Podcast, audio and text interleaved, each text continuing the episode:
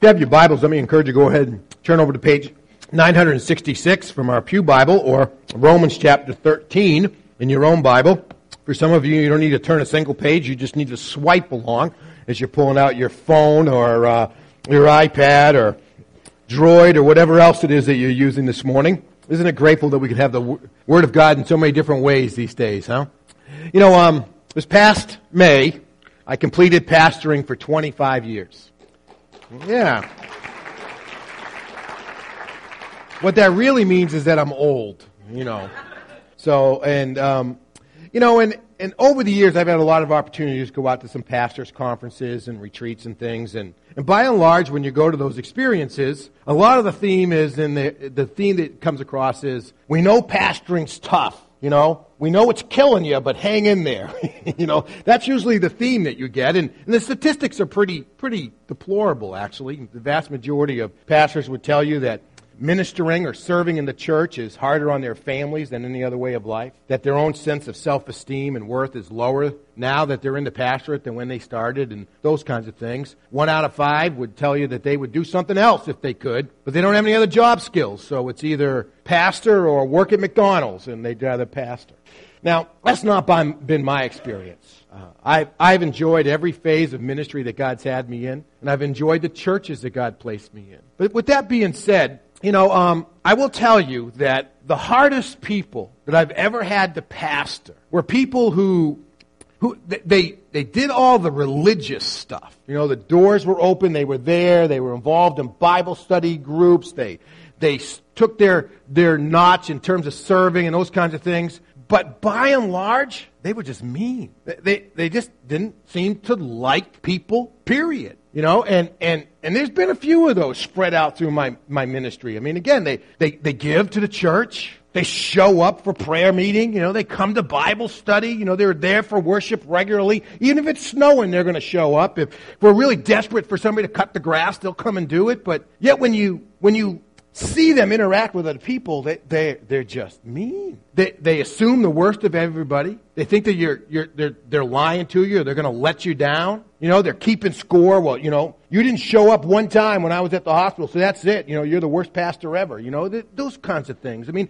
and, and I got to tell you, that's really troubling to me. You know, and, and we, we've struggled with this. I've struggled with this personally about how do you really serve those people off and on. But this morning, I want to use that as a context for us to, to remember that sometimes we can get so caught up in all of the religious stuff we're doing, all the Christian stuff we're doing, all the faith stuff that we're doing, that we forget where it all starts. And if we don't somehow or another master the basics, a lot of the other stuff can just become window dressing and it's really missing its core heart. And that's why we've been in this series just here at the beginning of September, a series that I've entitled GC Squared. Though I was informed last week by one of our WPI students that you actually have to have brackets around GC or it's actually just G, then C squared. You know, so if you want to correct your outlines, you need to put brackets in there because we're talking about the great commandments and the great commission. So you got to have both the G and the C squared. So you want to put your brackets in there to make sure you don't come up with a wrong answer. All, all in good fun. but and and I'm not saying that we don't need to go out and really work on the. You know, you go to Bible studies, you'll dig deeper in Ephesians, you'll learn how to pray better, you'll get involved with. You know, my life group, we're going to work through the Book of Acts alongside the sermon series we're going to have coming up, and those kinds of things. And we do all this stuff, but we need to keep in mind that the foundation that it's all laid upon is the Great Commission and the Great Commandments. Now, last week we looked at the first of the Great Commandments love the Lord your God with all your heart, mind, soul, and strength. And that one verse incorporates everything that God has said to us about how we're supposed to relate to Him. You know, and just, I'm not going to go over the whole sermon, but just a couple things to remind you about. Love there is not a feeling. It is a relational obligation that we take upon ourselves in response to who God is and what God has done for us and in us. Just like we take on a covenant obligation when we get married. We say, this is the way I'm going to behave and act and treat, etc. you no matter how I feel, loving God is that same kind of notion. It's not just when we feel like it. And the idea of God being one, love the Lord your God, that idea that God is I am, that He's kind of just is, means that God has the right to self define. We don't get to tell God what He's supposed to be like. God tells us who He is, and that's the God we're supposed to be in love with. And that's what we find in this Bible God's revelation of Himself to us. But today we talk about loving one another. You know, several different places in the scriptures, Jesus is approached and says, you know, well, what are the, you know, talk about the law and the prophets. T- tell us what, how do, you, how do I inherit eternal life? Or what are the greatest commandments? And over and over again, Jesus affirms the fact. He says, love the Lord your God with all your heart, mind, soul, and strength, and love your neighbor as yourself. And it has its roots back in Leviticus chapter 19, which, believe it or not, love your neighbor as yourself is really a summary at the end of a long session. He's talking about all the different ways that you're supposed to treat and not treat your neighbor. And at the very end of it, he says, you know what?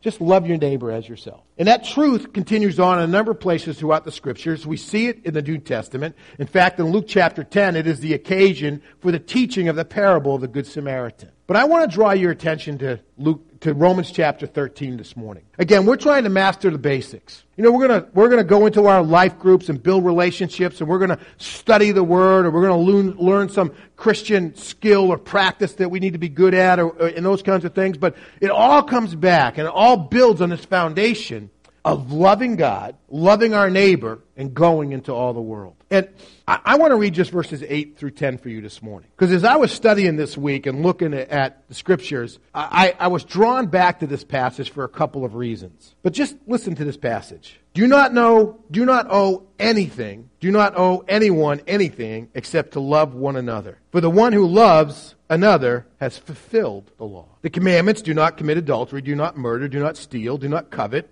And if there is any other commandment, all are summed up by this love your neighbor as yourself. Love does no wrong to a neighbor. Love, therefore, is the fulfillment of the law. Now, I want to assure you as you read this passage, it's not that Paul forgot the rest of the Ten Commandments. Okay? You know, he only lists, you know, the Ten Commandments have four commandments that relate to our relationship with God and six that relate to the way we're supposed to relate to one another. He only quotes four. He knows that there's more. He just says, and then the other commandments, you know? I mean, he knows you're not supposed to lie and all, all kind of good stuff. But it's interesting. Often today, when you go to this passage of Scripture, the thing that everybody latches onto is what does verse 8 say about having consumer debt? Do, don't owe anything to anybody. This is really talking about our ongoing responsibility to love others in the name of God.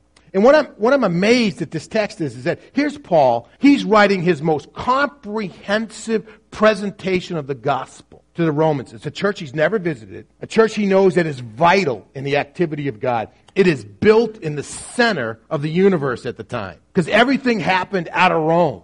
And here is this church that's existing at the, at the hub of the wheel of the universe. And he wants to make sure they get the truth right.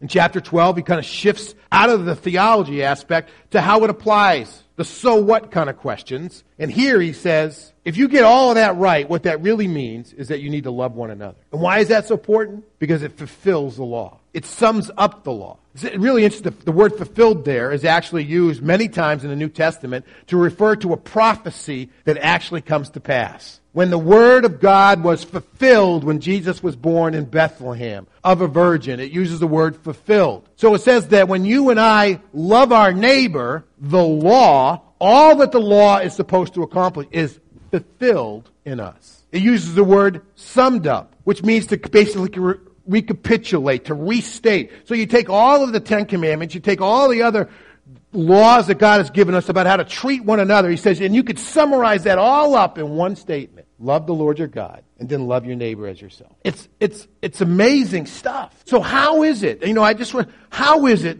that loving your neighbor summarizes everything about what it means for you and I to fulfill the law in terms of our relationships with one another. So that, that's what I want to wrestle with this morning. And I want to just give you several reasons and, uh, as to why this, the way I see this. And um, I apologize. Let me go down here and grab my outline so I can make sure that I give you all the right fill in the blanks. Because if not, I'll have a long line at the door saying what goes in this spot and what goes in that spot. now, there, I, I, look at this text, and there's a lot more reasons that I'm going to give you, but I'm going to give you several that I think that you and I need to appreciate. So that as we are in this time of the year, trying to kind of recenter our lives, get back into a routine, have the right rhythm kind of things, that you and I can freshly appreciate how important it is to love other people in the name of Christ. And the first thing that really struck me was that one of the reasons why loving our neighbors, if you want to bring in the story of the Good Samaritan here, where the neighbor is the one who has the resources to make a difference and actually makes the difference in the life of somebody else. So it's an active kind of term. If the reason why loving our neighbors is, is an expression of all that God's asked us to do is because loving other people is just really an irrepressible characteristic of the new heart that God gives us in Jesus Christ. The thing that always baffled me about these people that I've encountered in ministry who claim to have this powerful love for God, but really just don't like people that are just mean and ugly and untrusting and, and their bean counters say, well, you did this, this isn't me, and I'm never going to forgive you. Those, the thing always, when God makes us a new creature in Jesus Christ, He gives us a new heart and built into that heart is just a natural instinct to love what God loves. There is this irrepressible characteristic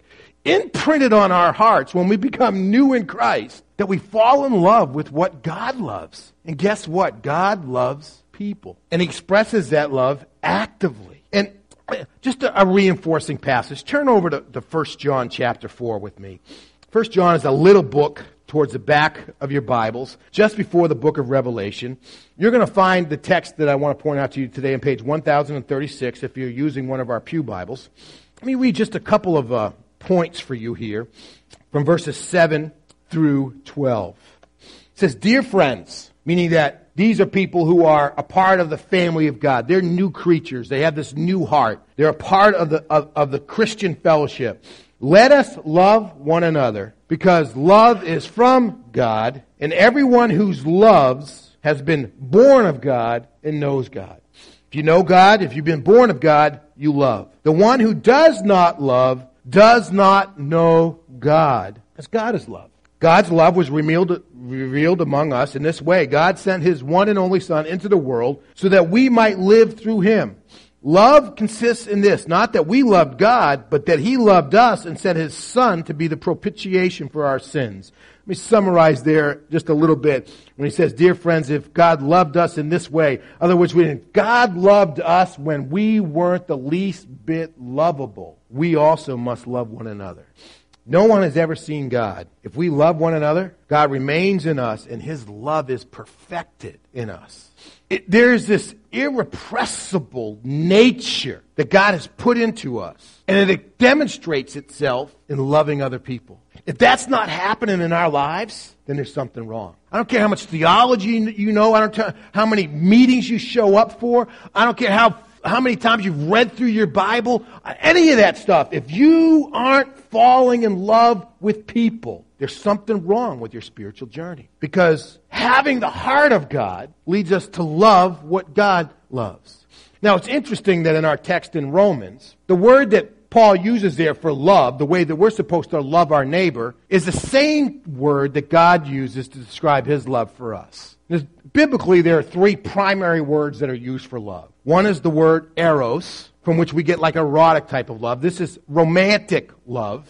There is the word phileo, which refers to, we get the idea of brotherly love, like the city of Philadelphia is the city of brotherly love.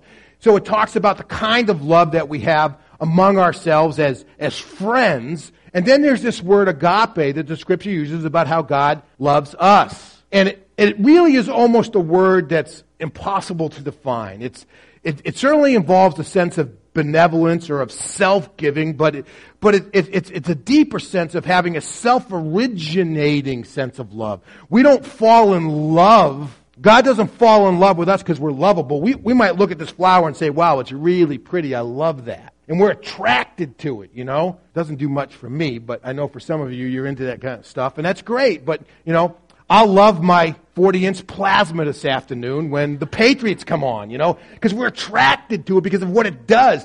This is not that kind of love. This is the kind of love that loves simply because of the lover, not the object loved. Uh, let me give you an example, and I've used this many times here, so let me just kind of flesh it out. You know, my, our, one of our children, like many kids, had an object they just fell in love with. And it was a little bear, but, uh, but yay big, you know?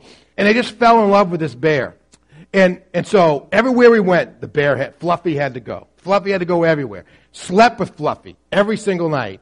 You know, poor Fluffy was gross by the end. I mean, he got three sets of clothes over his lifetime, got restuffed a couple of times. All the, I think the only thing that was left that was original were the ears or something. I don't know. I mean, but there were times that this bear was flat out disgusting. I didn't even want it in the car. It smelled. He wiped his snot on it and drooled on it and dragged it through the ground and all this kind of other stuff. And there wasn't anything about this bear that was the least bit lovable. But the reason our child loved it was because of the feelings they projected onto it. It came out of them, not out of the bear, you know? That's the way God loves us. What's interesting is that here, this is the way that God asks us to love others. See, it's a reflection of the fact that God's given us a new heart. Because we just don't love people anymore with brotherly love. Now we love them with this, un- this incomparable sense of benevolence that no matter how rude, no matter how ignorant, no matter how annoying, no matter any of those kind, I'm still going to love you. Because it doesn't depend upon you, it depends upon me. Wow. Even the phrasing of it, he, he puts it in a present active participle. And you didn't know you were coming to active to English class this morning. Let me summarize all this. This is a lifestyle. He's asking us to love people, not just in births. Okay, it's births. Okay, it's Thanksgiving season. Let's love people for a week. You know, it's Christmas. Let's love them for three weeks. Then we can, we can write it off maybe until we get to Easter, you know, and then we don't have to pay attention again until we get back to, th- that's not what he's talking about. He's talking about seven days a week, 24 hours a day, 52 weeks a year, loving people. It's a lifestyle because He has built into us this nature to love other people. And if that nature isn't emerging, there's something wrong with our faith. There's just something wrong with our faith. I, I got to tell you, eh, you know, one of the things that struck me as I was working through this from, from, my, from my own perspective, from my own life, is, is how easy it is for me just to be consumed with everything that matters to me, but not really think too much about the needs, feelings, the desires of others. It, it, we can become such a, a self centric person without very much effort. And God's put us in this nature within us to say, no, no, no, no, no, no, no, no, no. That's not the way it's supposed to work. A couple of other things that I want to point out to you. Another way in, that I see in which loving our neighbors as ourselves fulfills all of the law of Christ, all that God asks us to do in relationship to other people. One of the reasons it fulfills all of that is because it is a way in which God loves the world through us. How God loves the world through us. How is it that we are the salt of the earth that Jesus talks about in Matthew 5:13. How is it that you and I are the light of the world? A city set on a hill cannot be hidden. How is it that we do that? Do we invent something better than anybody else? Do we sing better than somebody else? Do we, you know, we do that because we love in a way that the world has never ever seen before. And then we're the salt of the earth and the light of the world. For some of you, one of, some of the most, one of the most troubling passages of Scripture is Matthew 25. Because it, it seems to, to indicate that at the end of the age, when the time of judgment comes, we're going to get selected for the kingdom or not based upon what we've done. We thought, well, I, I, I thought this was all about grace. For it's by grace that you are saved by faith, not, not what you do. And yet, when we read this passage from Matthew chapter 25, and if you want to read along, you can join in on page 839. This is what God says. When the Son of Man comes in his glory, and all the angels with him, then he will sit on his throne of glory, and all the nations will be gathered before him. And this is verse 31.